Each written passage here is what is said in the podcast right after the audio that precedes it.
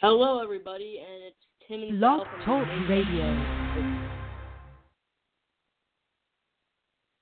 Hello, everybody. It's Tim and Sal from the Amazin' Mets podcast. Um, today we will be interviewing Blake Taylor, and we will also be going over our um, who should we extend the season. So if you want to see who should extend the season, you have to make sure to you have to wait till the end, and hope to see you guys there.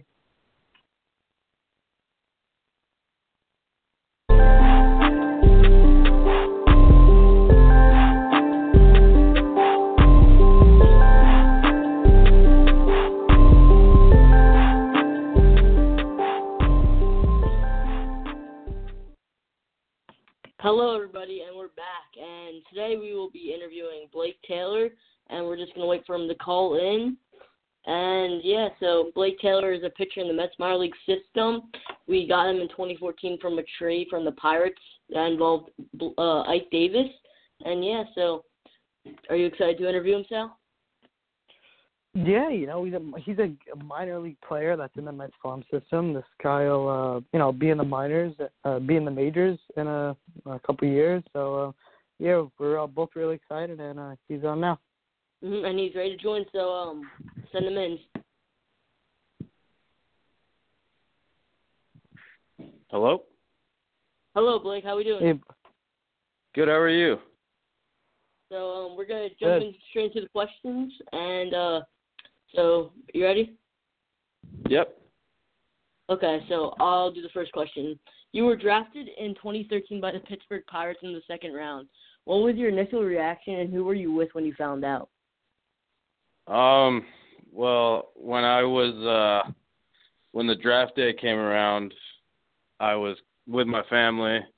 We were kind of hanging out, and uh, we ordered the draft on MLB Network. And because like a lot of my buddies were gonna get drafted high, because like I played with Dominic Smith, Ryan McMahon, J.P. Crawford, Ian Clarkin, Steven Gonzalez, and like all those guys.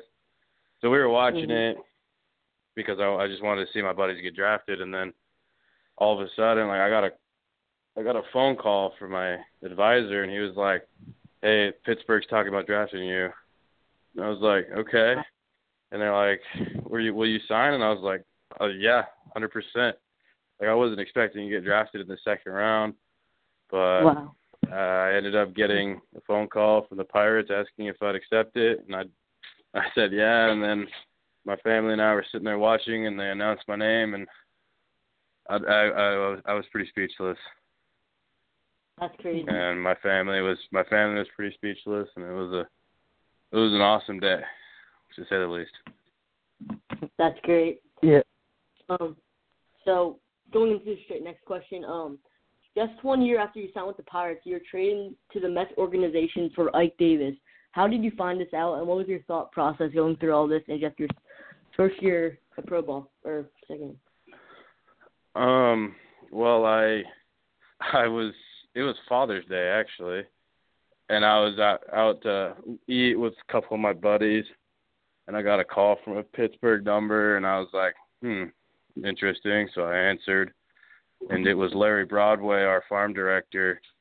He was like, "Hey Blake, I just want to call you and let you know that you were the player to be named later in the Ike Davis trade, and you know it's a good opportunity. Like the the Mets are a great organization, and they really wanted you, and uh, we really appreciate everything you've done for us."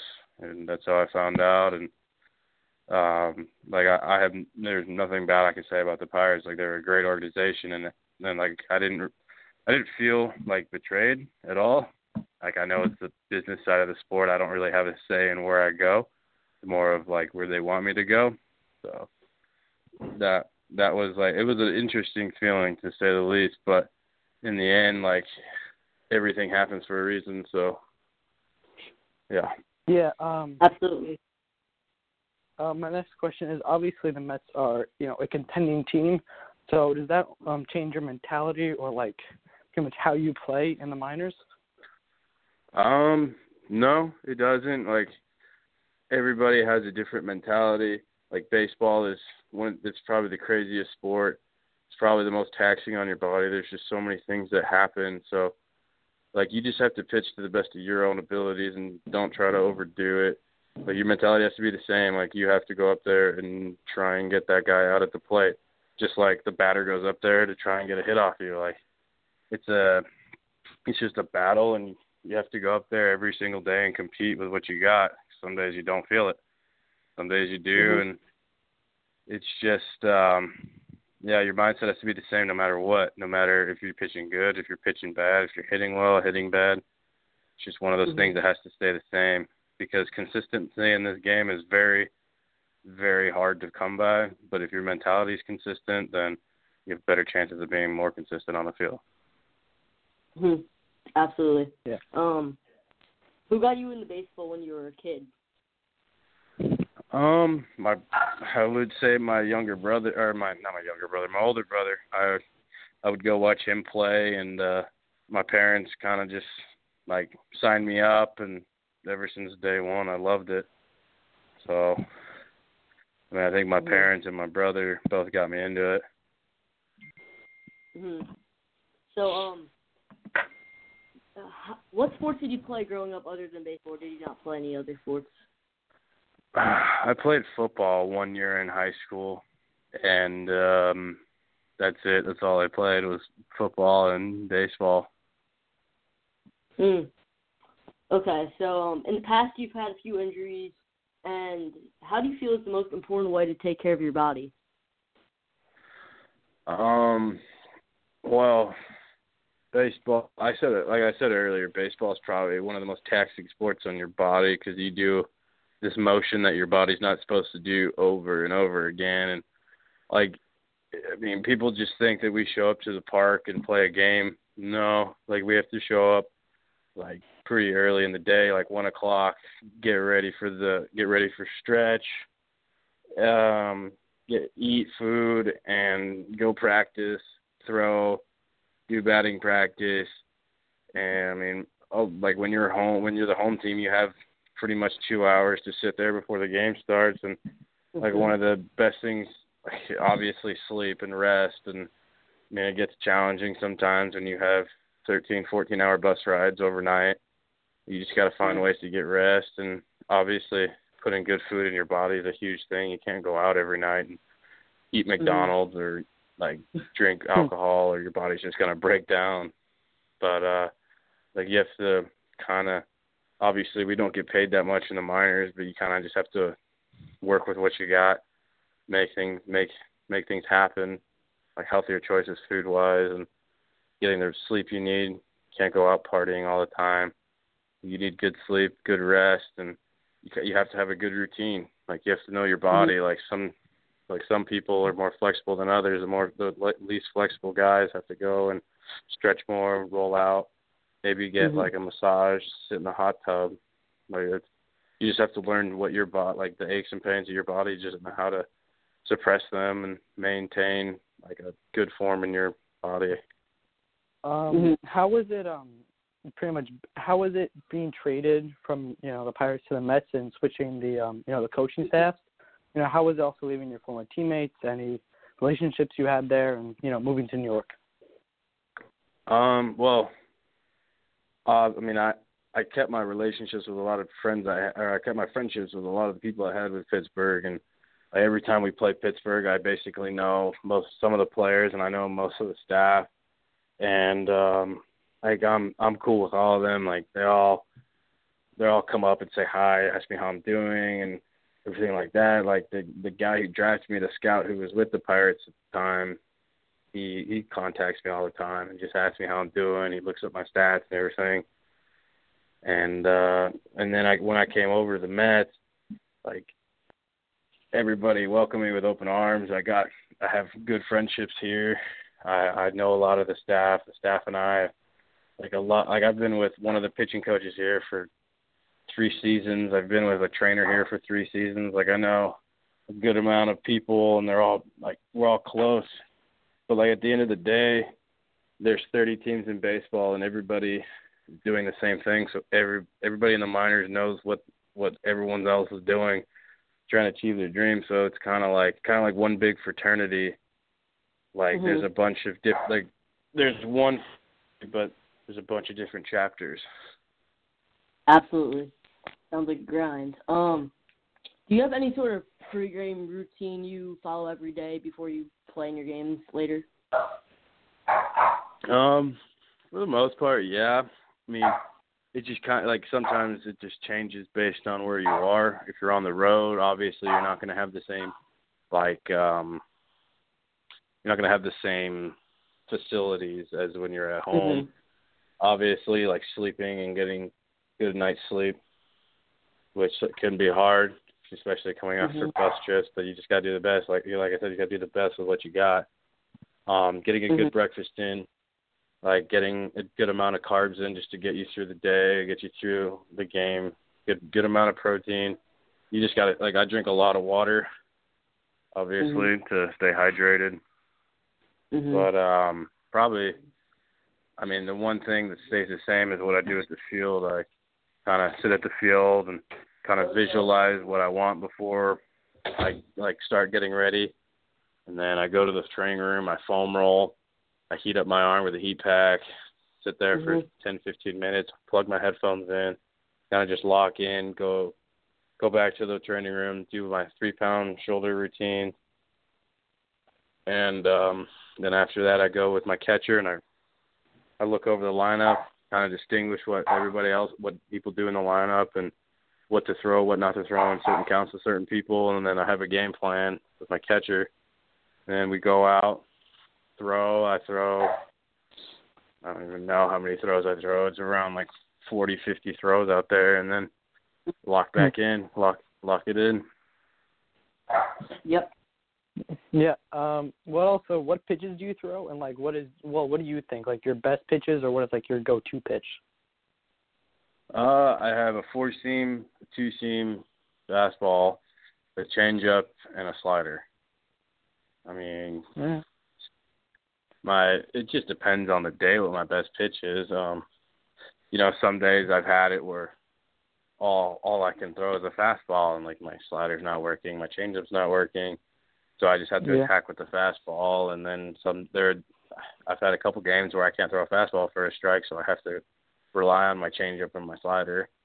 So it just kind of Mhm. really honestly depends on the day, like how your body feels and like how things feel coming out of your hand. And that's like another thing with being a pitcher in this is you're gonna have days where you don't have your best stuff. So Mhm. That's baseball. Mhm. Yeah. it's it's baseball. You gotta So- you gotta pitch with what the cards you're dealt that day. Yep. So um, this summer you played with David Wright, who's our captain, while he was rehabbing. What was it like to be on the same field as our New York Mets captain?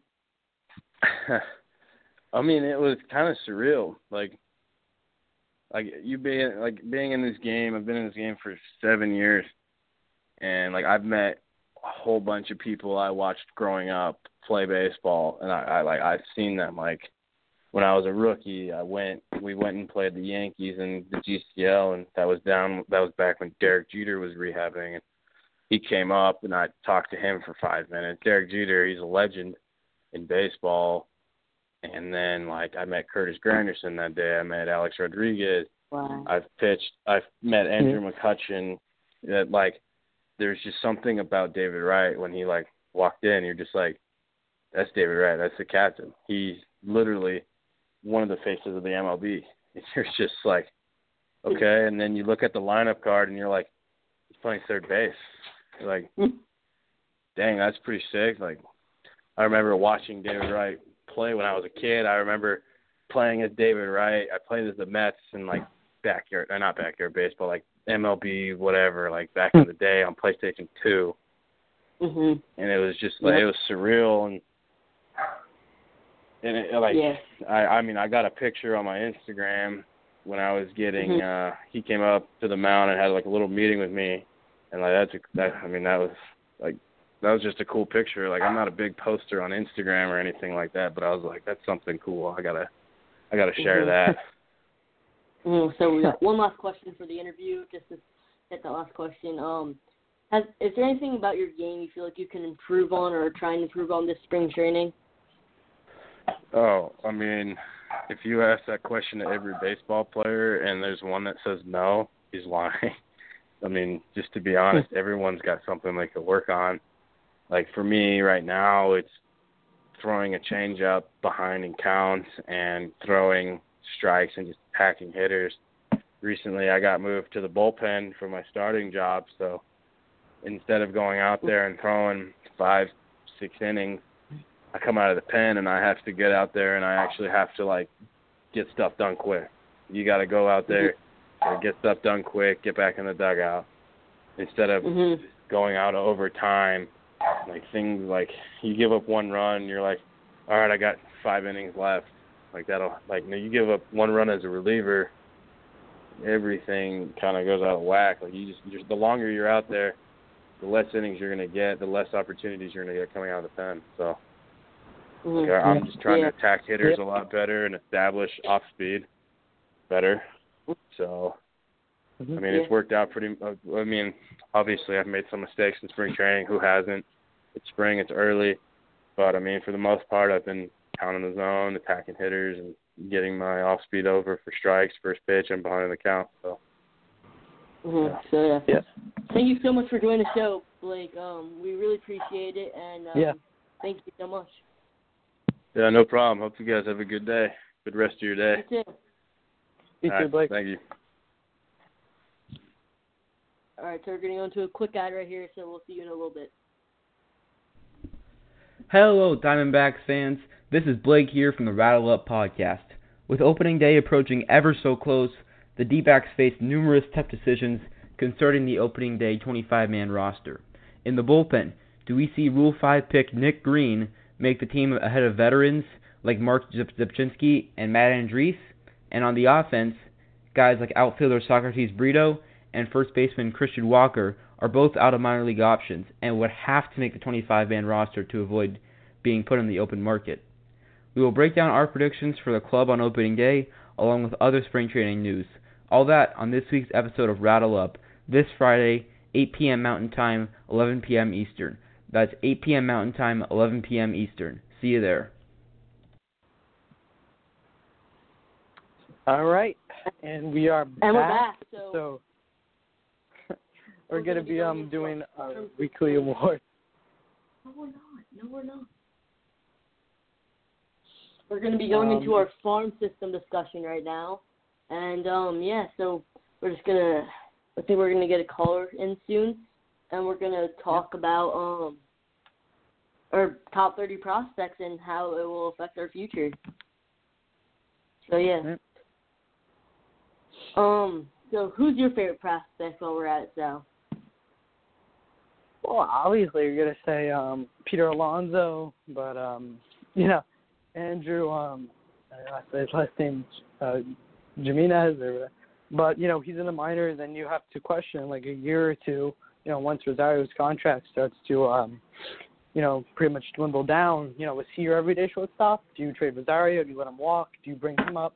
You know I'm really excited to see him as well too especially this spring training Mhm, Absolutely. Yeah, obviously, given as his time is up in the minor leagues or in spring training, I think he had a phenomenal spring training. Put up one home run, which is phenomenal to see from our top, the second best prospect, who isn't even known for his power, which is crazy. But I think Yeah. it's great to see guys like him hit the long ball.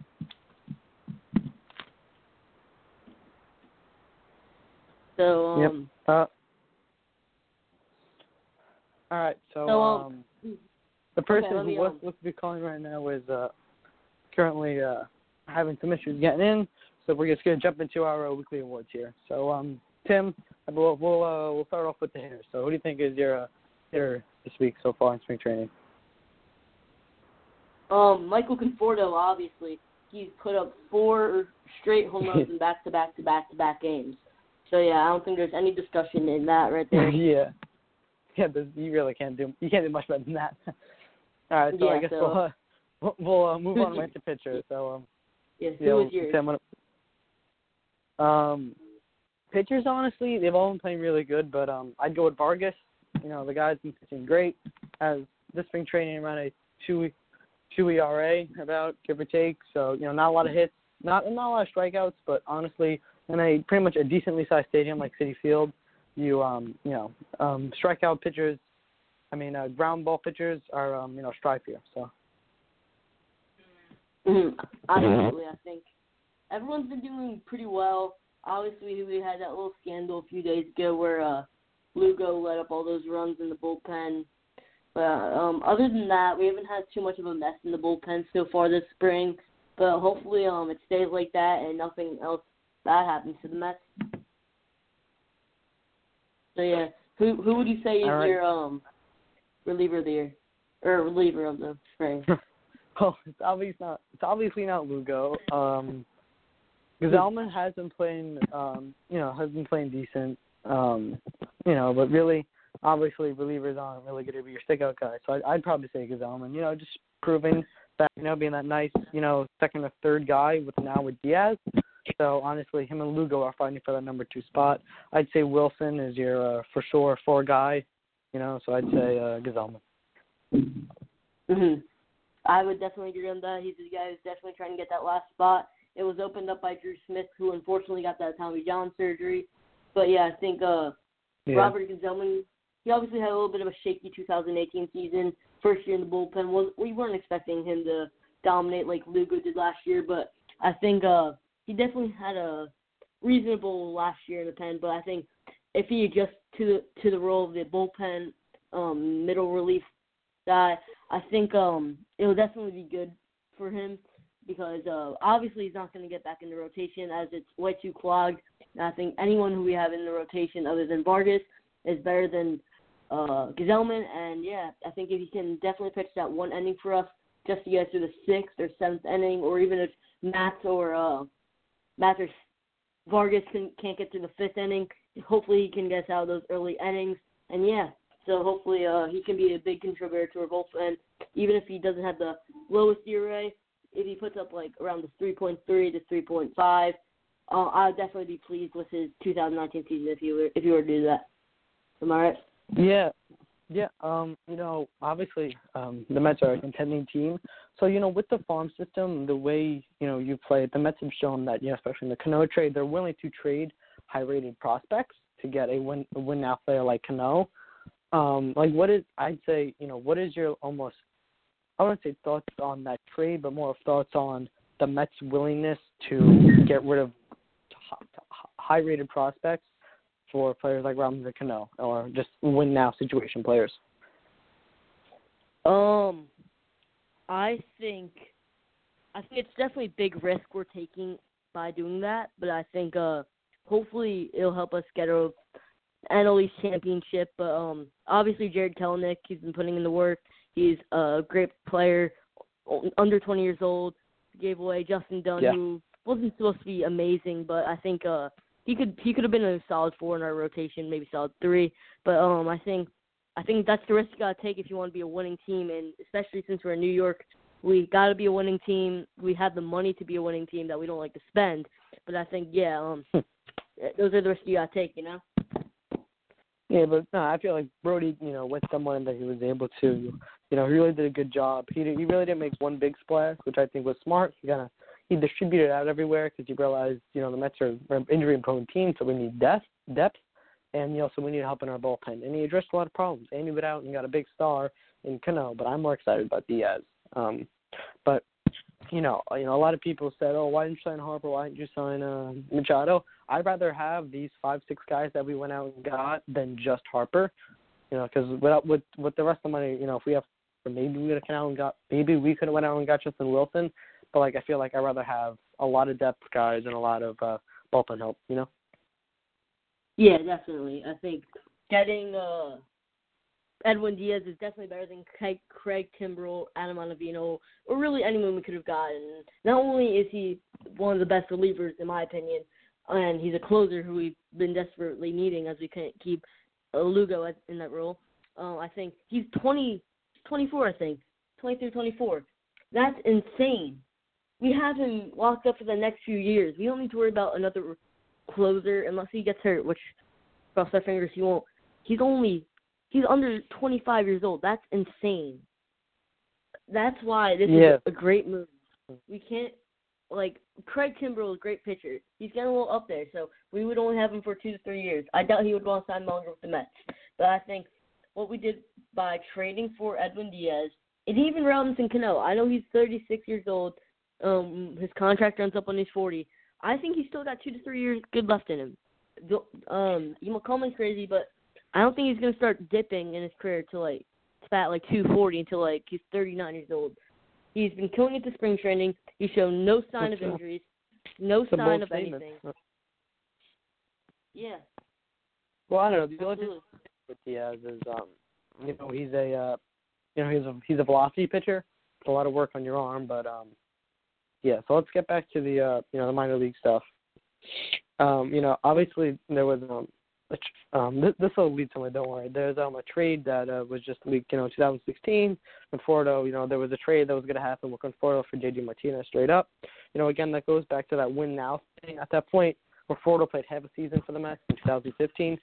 You know, I feel like, you know, as a um, as as the Mets front office, do you think they regret that now, seeing that JD Martinez is, you know, a um, you know a uh, you know a guy that hit 50 home runs and won a ring for a oh, probably if the Mets weren't contending, there would have been a prospect in 2015 for you know one of the top, high rated prospects. Do you think they're you know regretting that now, or Um, obviously they probably are regretting it. JD Martinez, top five player, top five hitter in the league, insane power, probably top three in the league. But um, I think at the time, Conforto had so much potential. We drafted him in 20, 2014, I believe. Um, yeah, so he came right out of college, 2013 maybe. He came right out of college, so he had so much potential. He four years and he came in 2015. Yeah, he came in for that playoff run. I think uh he I think it would have been a very um what's the word? I think it would have been a very risky trade if we were to do that. Obviously JD, JD Martinez was a great hitter at the time, but I think Yeah. Michael Conforto's potential was bet like as good or if not better at the time we did that. Would you agree? Yeah, definitely. You know, at the time, Conforto was one of the best minor leaguers. Um, but you know, t- um, we do have um Gavin now here, um, waiting to be called in. So uh, here it comes.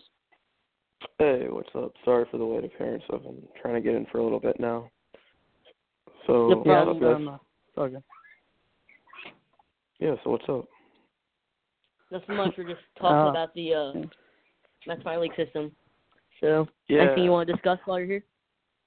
Um, well, I heard you t- touch on uh, the whole Martinez thing. I mean, I, in my opinion, that I, th- I think that it wasn't a, it wasn't a, necessary thing for us uh, because at the time we were focusing on youth, something that we've always struggled with. I mean, we finally now have some really young guys like Gimenez and Mauricio, but at the time, I mean, we had just drafted Conforto, and that was a guy that we needed to keep around because we, you know, even the younger guys we would have, they were pitchers. They were like uh, guys like Matz Syndergaard, and the idea that we had Con- Conforto and Nimmo for the longest time were were shining stars, you know, and uh, Mhm. the idea that we kept them around, uh, it's it's not it's not outlandish that they turned down offers. You know, we we've built around them for the past few years, and I'm happy with the t- direction the team's going. Yeah. Um. Absolutely. You know, obviously you mentioned you mentioned um, Matz and Nimmo, and you know, career-wise, they've had very different success. You know, Nimmo really had a breakout Mhm. season this year, and everyone also expected Matz to have his breakout season, but he didn't, and he's been struggling a lot this um you know um you know this spring training. So, do you think after the 2015 um you know season where Matz was coming off you know really good year, or at least half a year really, you know he had like a, a mid a low two ERA, pitched decent in the playoffs. You know was really, was really proving himself, and you know you know he had high velocity too as well. So people were um you know expecting him in 2016 to um you know possibly at the time the Syndergaard wasn't you know proven a lot either. Maybe be better better than Syndergaard. Um, do you think um, we should now that we know that he's struggling? Would do you think we should have traded him if we had any you know decent offers? I think that it's always, I, I think nobody's safe. I think that's the mentality you have to have as, you know, a general manager. But I don't think it would have been necessary. I mean, we yet again we're we're trying to build something. At that time we weren't in a win now state. We were in a state of, you know, let's just let's figure things out with this young core we have and I think after that maybe, but I think that the mentality you have to have as you know, as just a front office in general, not just a one person, is that nobody's safe and that we're here to win baseball games. And if you know, you know, there's been a lot of uh the you know controversy on Andres Gimenez on if uh, he should be getting a call up within the next year and a half. I mean, if he's going to win a baseball game, sure, he might be young, but it might stunt his development by maybe a few months. But you know, for a win now team like this, that's you know, there's been within the past five years, I think that it's taken a lot to get to where we are. There's a lot of things that you don't see. I think that we've gone through a lot of transformations, um, some good and some bad, and I think that uh, we're here for a reason, and I think that um, everything's going to be fine with that. Part of it is just having trust in who's running your uh, organization, and ever since 2015, I feel like I've had that. Mhm. So yeah, um, Yep. we unfortunately ran out of time for this segment, but um, we're going to go into a quick commercial break. Thank you so much, Gavin, for joining the show, and we hope to No see you back in the future. So, No problem. Thank you for having me. No problem, Gavin. See you. We're going to go into a commercial break right now.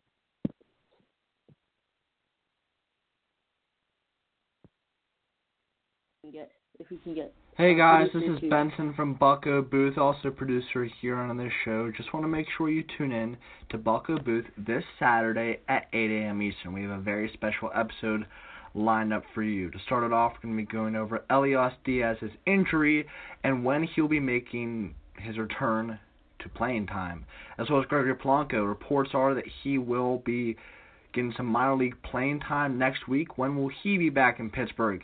As well as some cuts uh, Clay Holmes and Michael Feliz, and we'll be discussing Chris Archer's start this past Thursday and what that means for him going forward, as well as Colin Rand in the first base job with Jung Ho Kang and Eric Gonzalez being named the stars respectively at both positions.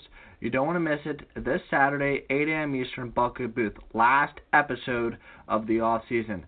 I'll let you get back to this show, but do not miss Bucko Booth this Saturday, 8 a.m. Eastern. See you there.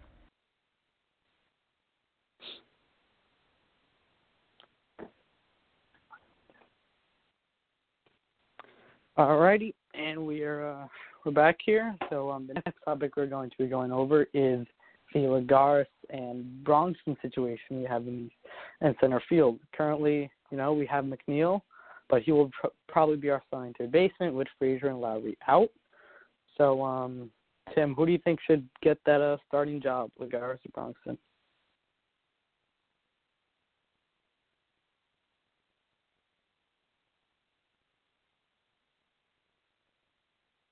Okay, looks like uh, Oh wait, oh, I'm might back, I'm back, I'm back.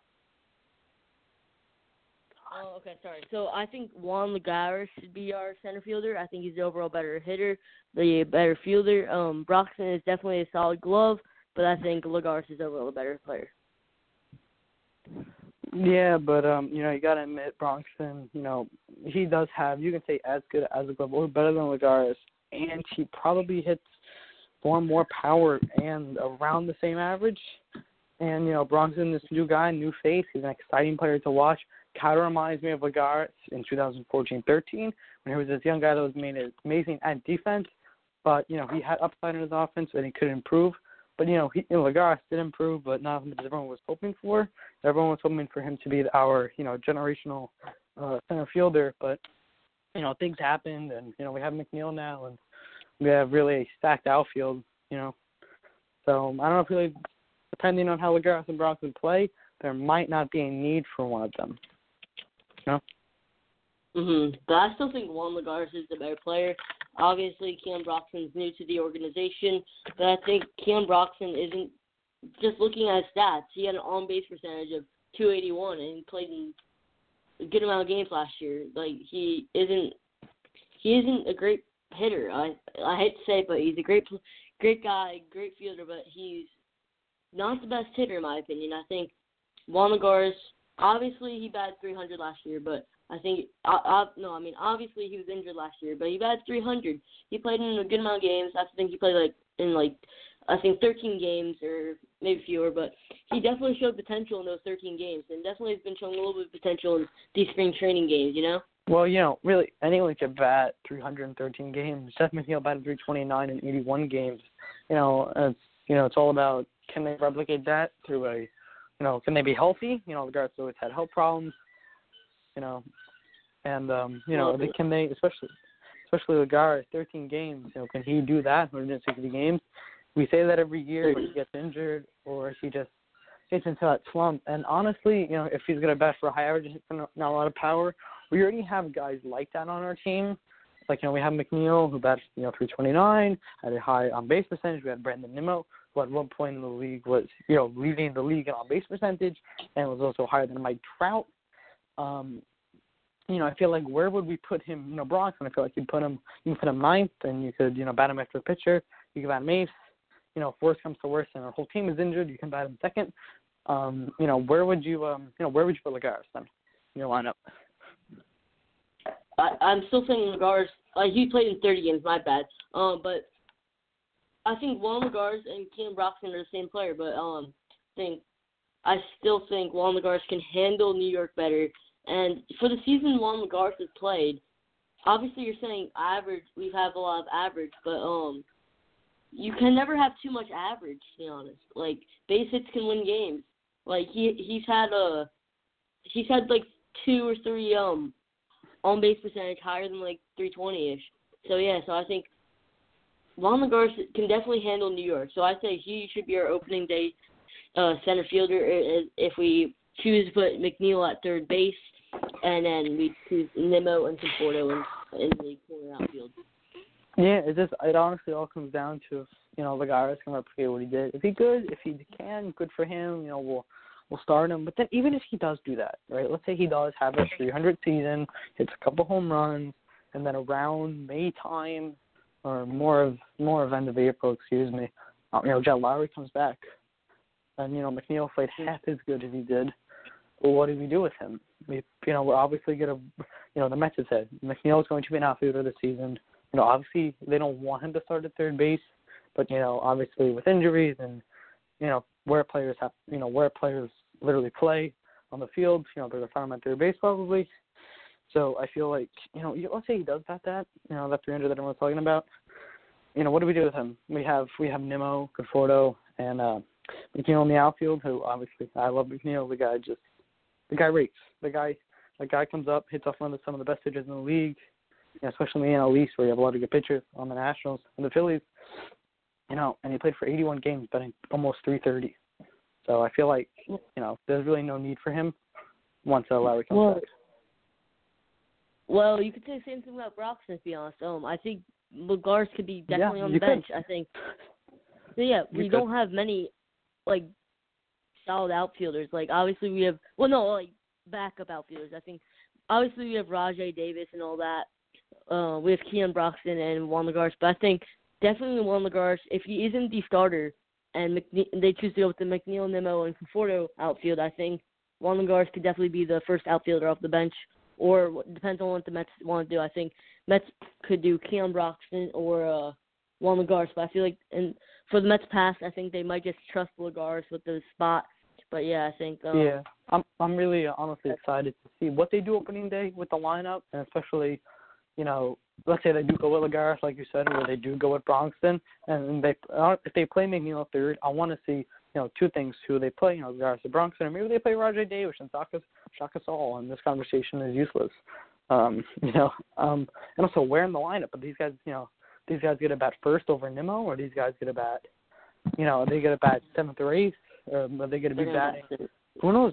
Who knows? Maybe if Alonso makes the opening day roster, which seems like more likely likely every day, um, you know, as you know, they they get about before or ahead of him, you know. So honestly, I'm, I'm really excited to open it and see what the lineup looks like. Mhm. Yeah, definitely. I think uh it's definitely going to be an interesting call by manager Mickey Callaway. I think he'll need a little bit of help from uh, Brodie Van Wagenen and what he wants to do with Pete Alonso. And I think it could definitely also be uh, Brodie's call who starts opening day. I think he'll pitch in a little idea who he wants, But I think by by the end of the day, it has to be in Mickey's hands on who does it. So I think I hope he makes the right decision. Um, Yeah, I I trust on- him fully. You know. Mickey yeah, Callaway. I think last year you didn't have the help from the players. Um, he didn't have much help with the injuries and all that. So yeah, I think yeah, uh, and you saw um, you know that beginning part of the year where he did have the players help obviously and everyone was healthy. You saw it. They went 13 and one, and you know they went they were like 10 games above 500 going into June, and they went 24 for 28 in the month of June. You know you had injuries. Literally, literally everyone got injured. Um, we saw you know Brandon Nimmo though was one of the few guys um, that didn't get injured during June. You know that was when he really hit his peak around like June, July, where he was you know where he's batting he, his on base percentage was like the highest in the league. But besides Nimmo, mhm. in that in that June that June swoon, there really was um really nothing bright about that team. But you you saw once Mickey Mhm. Callaway had his resources, and obviously if you take away the month of June where everyone was injured, the Mets were a above 500 team. yeah, So definitely. I trust them. I I trust them. agree. Yeah. So um, so um, who Yeah. do you think will um, do you think um, there's a chance of Keon Broxton or Juan Lagares? If do you think it's life or like, I'm not gonna say death, but like the opening day roster in the major leagues or AAA? Do you think one will be in the majors and one will be in AAA, or do you think they'll, one will, Um, or do you think they'll both be on the no, roster? I feel like um Carlos Gomez probably start probably starting in the minors. Just over, I feel like you know just over. I feel like Rajai Davis will get that uh depth spot just because this guy hasn't lost a step in his speed, and as fast as he was in 2016 when he was on the Indians, and I believe he was on the Tigers. Don't uh, uh, fact check me on that. um, you know, but this guy he's so as fast as he was 10 years ago, and um, he's a he's a good depth piece. So I think um, they'll, they'll both start even if they are on the bench. I feel like we're gonna have a lot of outfield uh, depth, you know, between them two, Davis and um, Gomez. But I think Gomez will start in the minors. I think probably at least Lagares or Broxton, maybe Davis will uh, be on the bench opening day.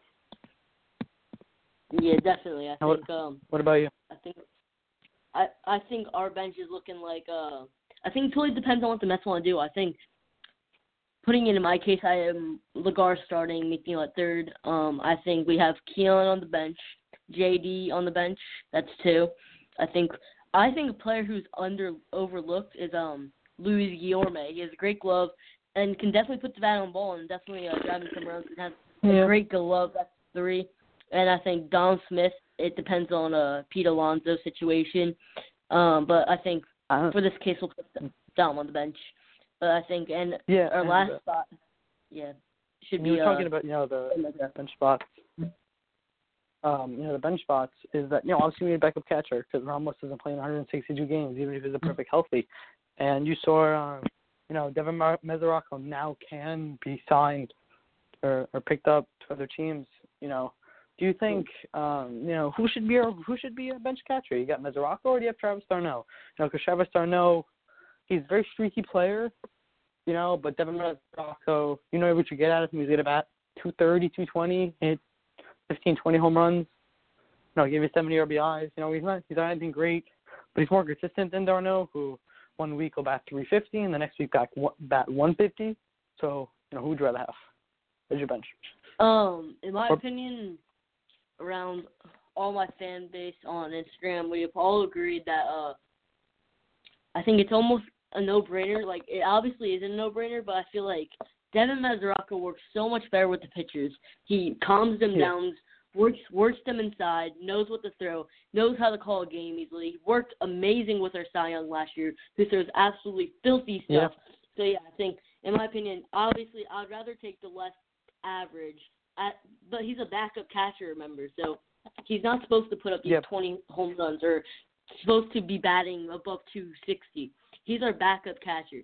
We don't need him to do much. Definitely. We need him to come in the games or and either come in the games, um, hit for the pitcher, get it on base, or if Wilson Ramos needs a day due to his knees, who what are um almost worn out, I think he'll definitely work well with the uh, pitchers.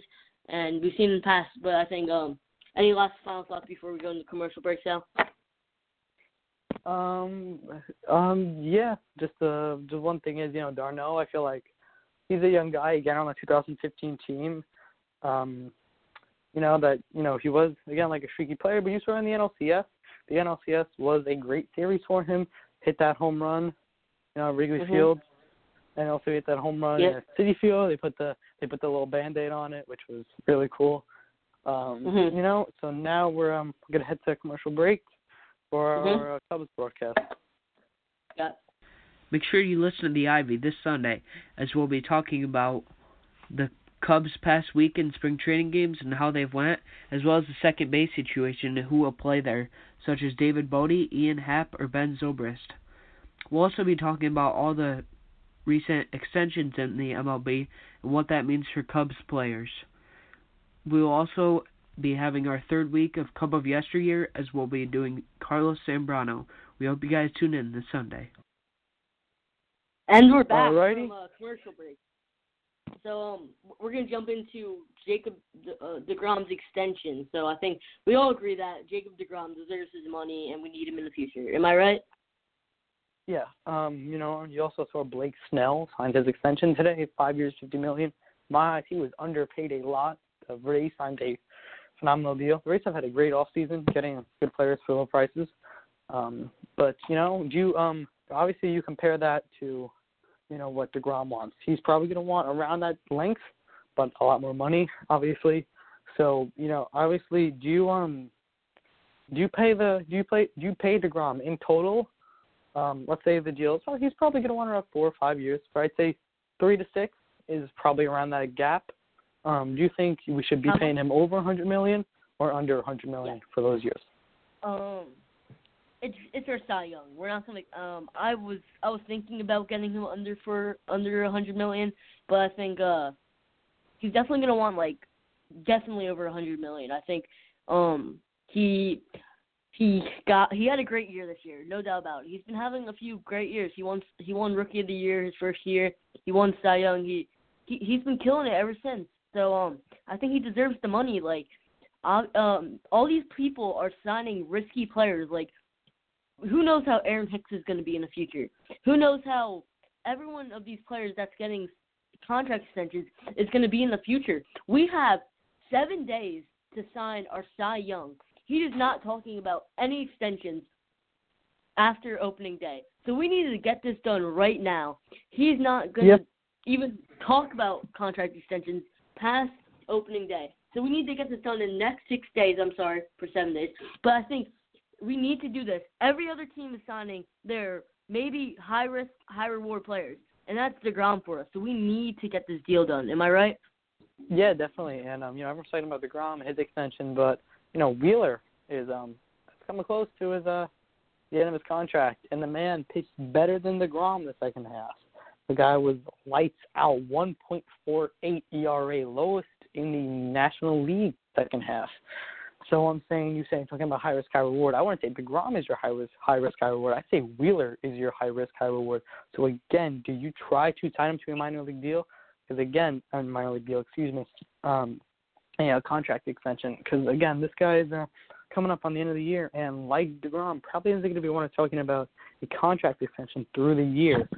So, um, you know, do you think we wait till the off season, next off season, you know, and try to find him there while, you know, while probably you know decent amount of teams will be going after the guy, or do we try to sign him now or in the middle of the year, or do we trade him if we think that even if we are contending, you know, we're probably going to lose him in the off season. So, uh, what do you think about Zack Wheeler? Because honestly, I'm more keen on if they extend him. Um. So you're saying we we should extend Wheeler over Degrom or no? No, I'm just saying that Okay. I feel like oh well, I feel like the one thing is the Grom. I feel like obviously has a more a stronger connection to New York. You know, Wheeler's always been injured, and this you know he finally proved his worth this um year. So I feel like you know again that's one thing. High risk, high reward is Wheeler, but more of a safety bet is Degrom. So I feel like you know it's just that it'll probably be easier to sign Degrom than Wheeler. You know what I mean? Definitely. I think uh Wheeler will definitely pro- he'll probably want somewhere around like four years, forty million. He he won't more he won't want more than like ten or Like a- like a Blake Snell deal? year. What? Like a Blake Snell type. I said like a Blake Snell type of deal, like Yeah. around there. Mm, yes, Yeah. definitely. I think he's obviously getting up there. I think he's like 28ish. He's definitely younger than 30, I believe. But I think uh he I think I think four years maximum. Like I feel like he he's always been um under talked about in the minor leagues, so he's been working his way up in the in the minors. But I feel like he's definitely been earning his money. But I feel like it will definitely be a risk um if we want to wait till the off season. So yeah, I think there's so many players we have to extend. We could extend Jacob Degrom, Noah Syndergaard, Yeah. Zack Wheeler did, Michael Conforto, Brandon Nimmo, and all these other guys who could be good. Like anyone, like all Yeah. these. No scheme math. I don't know. Yeah, um, you know, Gavin also said if we have a young team, we should be working around that, which is true. But then your one thing becomes, you know, these are young guys, you know, um, coming up for Wheeler and Degrom, and well, we have a long time for Diaz, but you know, a lot of these, you know, Syndergaard's uh, this season. I believe we have this season, and then one or two more seasons for Syndergaard. You know, Matz is also will be around the same time. We'll have one more year. You know, we're looking forward to or, or you know, three, two years. So, and, you know, and around that same time, you know, a couple of years, we're going to have a lot of free agents. And um, you know, I feel like we should, you know, slowly but surely address problem by each not not waiting till the last minute. I feel like the, I feel like we we should have locked up Degrom and Syndergaard after um after 2016-17. You know, I feel like yes, they get injured, but you know, not- you know, just extending anyone's contract is a high risk, high reward. And you know, those years 2016-17, the Mets were trying to contend obviously because they came off that you know National League championship. So um, I like Mhm. I feel like I'm I'm also shocked they haven't they didn't sign him last year or the season before that for Mhm. Syndergaard and Degrom. Wheeler I understand though because of his injuries and you know even when he did play, the guy was decent at best. But know this year proved himself. Yeah, I definitely agree. I think uh I think we should have made these extensions like earlier, I think last year or something like that. Um I think obviously if we can't extend everyone, we don't have the cap space. We're a New York market, but I think uh I think we can extend a few players. I think we can extend DeGrom for that big money, Wheeler and one of our position players. I think we might have to wait one more year for Syndergaard.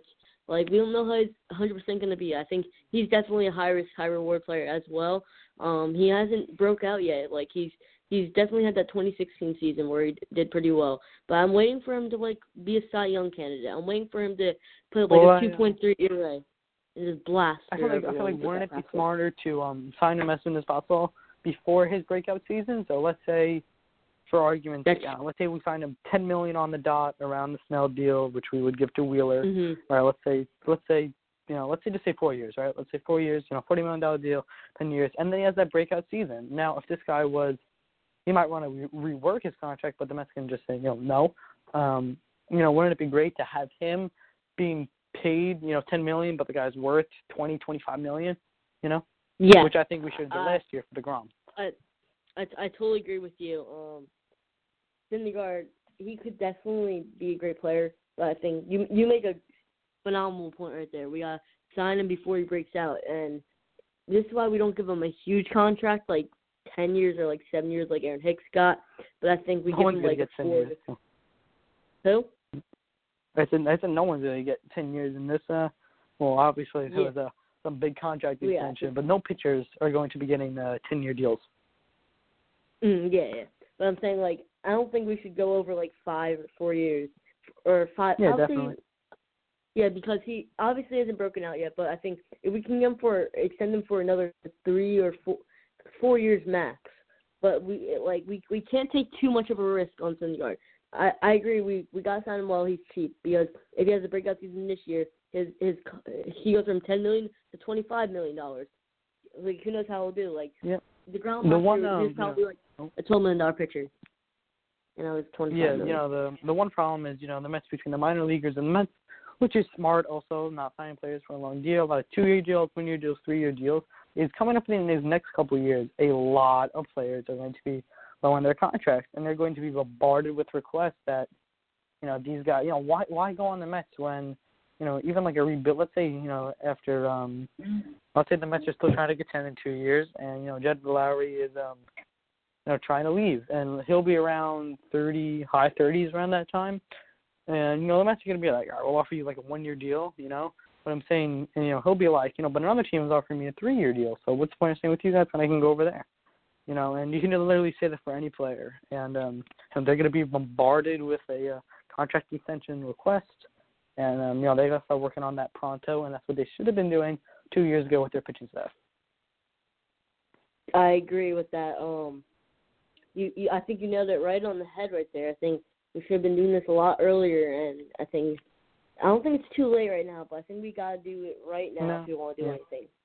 You yeah, we can't we we can't go any later than this. Mhm. Yeah. Mhm. All right. So, um, do you think there's any blast people we should uh extend? We have a few minutes left in this section, so um, do you think there's anyone else who we haven't talked about who we should consider extending? uh, I think we should um I have I have two. I have one that's you know very normal and then one that's going to be a little controversial. I have Nimmo. He's a fan favorite. Everyone loves him, including me. He's a you know great guy, literally a great guy. You know, good on base percentage, and I'm gonna go with the second one with Amed Rosario, which is you know um this guy. This year I'm very excited to see him. Hopefully he has a breakout season. You know, hopefully he'll. I'm, I'd rather see him. You know, he's, he's hit a decent amount of home runs. He I think he had 11 last year. You know, um, but I really want to see his average go up. His swing has gotten so much nicer year after year. You've really seen him improve from 2016. Really a completely different player, a lot more patient at the plate. You know, so I'm really excited to see him too. Um, yeah, I definitely agree with that. I think I think Amed Rosario is definitely the riskier pick of those two, obviously. But I think um I think we got to pay him before uh, he breaks out. I don't I don't think we should give him huge money because he obviously hasn't had Yeah. the best major league career. But I think um extending him for at least like four or five years that'd be huge if he breaks out. Like it, it's a high risk, high reward kind of move right there. Ahmed Rosario was the Mets' top prospect, and now he he he's not gonna be like Byron Buxton. I don't think. I think he. I think he's gonna. I think one year he's gonna about over 300. I think he'll have above a 400 on base percentage if he stops swinging at those outside pitches. I think he's just gotta be more patient. I think he's gotta develop. He only had one full year in Yeah. the majors, and I think he's just gonna progress into a better baseball player. Yeah, you know, he's a young guy. Obviously, you see that with young guys, especially they swing in a lot more. A lot of the older guys, you know, someone like Cano, is very patient at the plate because you know they're literally older and wiser. They know, they know what they literally know because you know umpires have their little, almost blind spots, so they know what they can get what they can get away with. Young guys don't, you know, they have minor league umpires that barely anyone watches their games, you know. So you know it's a big transition. Um, but I feel like, especially with Dom Smith too, we had that same problem with swinging. But the one thing is Rosario's developed. Obviously, swings at a lot of pitches. But Dom Smith is 2016 has also developed into a great fielder. You know, better arm than he had. And but you know, Dominic Smith hasn't done that, at least in my eyes. Mhm. What- So what do you Mhm. what do you think? Who do you, who do you think we should extend? You know, I said Nim Rosario. Do you agree? Disagree? Anyone in particular you like? I say Conforto and McNeil. Yeah, obviously McNeil, but it all depends on um how he plays. So um Mhm. you know, that is all the time we have for today. You know, thank you guys for calling in. You know, obviously don't forget we have the we have our um Edwin Diaz shirts in the um you know, we actually have uh shop baseballpodcast.net. Don't forget about those. So um, Mhm. and we yeah, also that's it. have we also have a stub yard code for 10% off. A promo code use BPN10. That's BBN10 for Baseball Podcast Network. Um, make sure to go use that to uh, get 10% off your order. And uh, yeah, so um, um, thank you for having, thank you for uh, joining the show, Sal. Um, it was it's always great talking to you, and uh, it's great having this new Yeah. era. And yeah, so um, Thanks, everyone thank you again once uh, again Gavin and uh Blake for Mhm. joining us today. And um yeah, that so is all the time we have today. So um everyone have a good night. Mhm. Yeah, new era is here.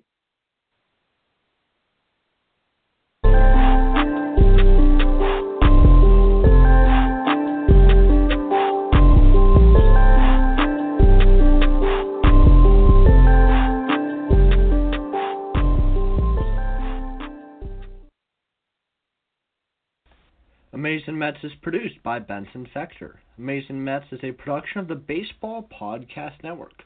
Follow Amazin' Mets on Instagram at Amazin' Mets Podcast. And be sure to follow our hosts on Instagram as well. Tim at Mets.station and Sal at Sal.Mosca5.